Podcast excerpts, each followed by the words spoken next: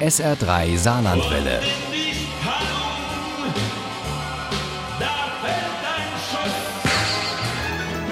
Der Krimi-Tipp.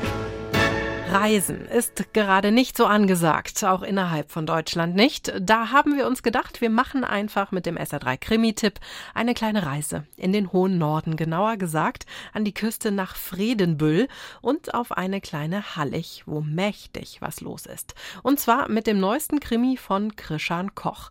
Der heißt Friedhof der Krustentiere und Uli Wagner hat ihn mit großem Vergnügen gelesen. Es ist Herbst in Fredenbüll und an der Küste tobt ein ein heftiger Sturm.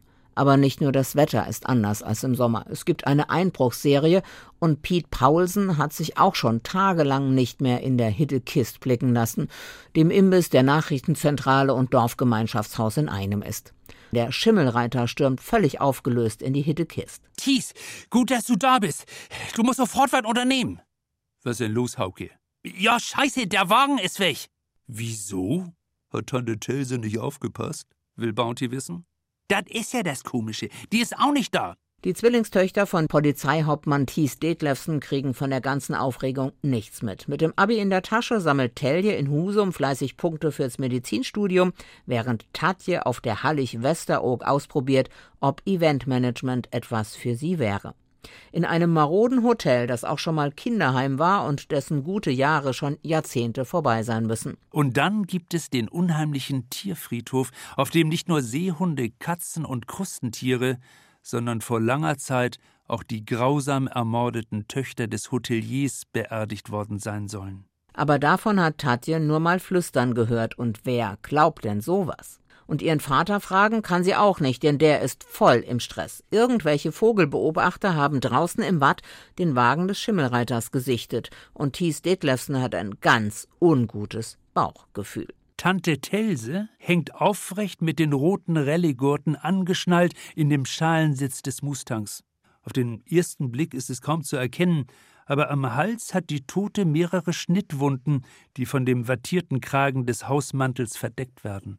Tatje ist traurig, als ihr Vater ihr vom grausamen Tod von Tante Telse erzählt, aber sie hat nicht wirklich viel Zeit, darüber nachzudenken. Papa, dieser Hotelbesitzer ist voll unheimlich. Und diese verrückten Truppe, die hier die ganze Zeit durchs Haus geistern, die machen irgendwie Hellsehen und Hellhören oder Hellfühlen, keine Ahnung. Papa, kannst du nicht kommen? Offiziell heißt der Workshop Hellsehen und Hellfühlen, aber es war das Hellhören, das Marit aus Fredenbühl davon überzeugt hat, nach Westeroog zu fahren, denn irgendwie hört sie Stimmen in letzter Zeit. Auf der Hallig trifft sie Sabine, die so aussieht wie Marit früher und die nicht nur Stimmen hört, sondern auch Dinge und Zeichen sieht, die anderen verborgen bleiben. Auf der Tür erscheinen große handgeschriebene rote Buchstaben. Sabine liest Redröm was hat es zu bedeuten? Redröm. Und dann in einer Gruppenstunde von hell sehen und hell fühlen, da sieht Sabine ganz hell und sie ahnt nicht, wie begründet ihre Angst ist. Ich war als Mädchen hier, haucht sie mit einem leisen Schrecken im Gesicht. Ja, ich auch, platzt es sofort aus Marit heraus. Wann war das?